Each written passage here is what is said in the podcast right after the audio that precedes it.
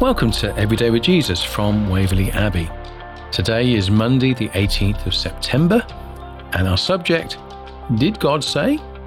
Passage Genesis 3 1 to 4, and verse 1b reads He, that is the serpent, said to the woman, Did God really say, You must not eat from any tree in the garden?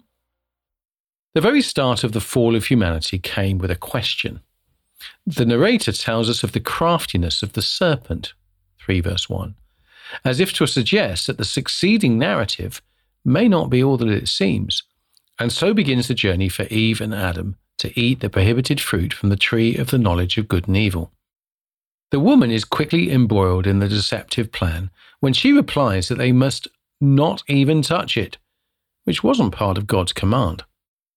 The Hebrew word for God used by the serpent and the woman is not Yahweh, but the less personal Elohim.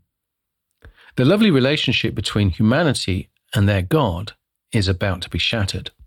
Later scripture identifies the serpent as Satan, and the approach of querying God's word as a temptation to sin is as real today as it ever was. God's word provides a framework for reality, who he is, and who we are and how we relate.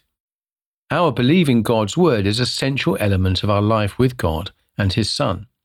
Didn't Jesus say, If you keep my commands, you will remain in my love, just as I have kept my Father's commands and remain in his love? John 15:10. Some of the commands will be tough to hear or puzzling to understand, but stick with it. Talk with him about it and ask friends for advice.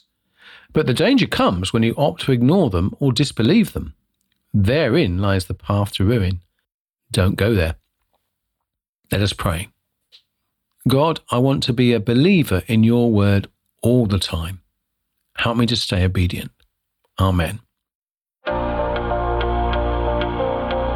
Scripture to consider Genesis 4 1 to 16, Joshua 1 7 to 9, Matthew 4 1 to 11, Revelation 12 7 to 12.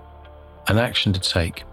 When you read the Bible, pay particular attention to times when you are tempted to doubt what you read.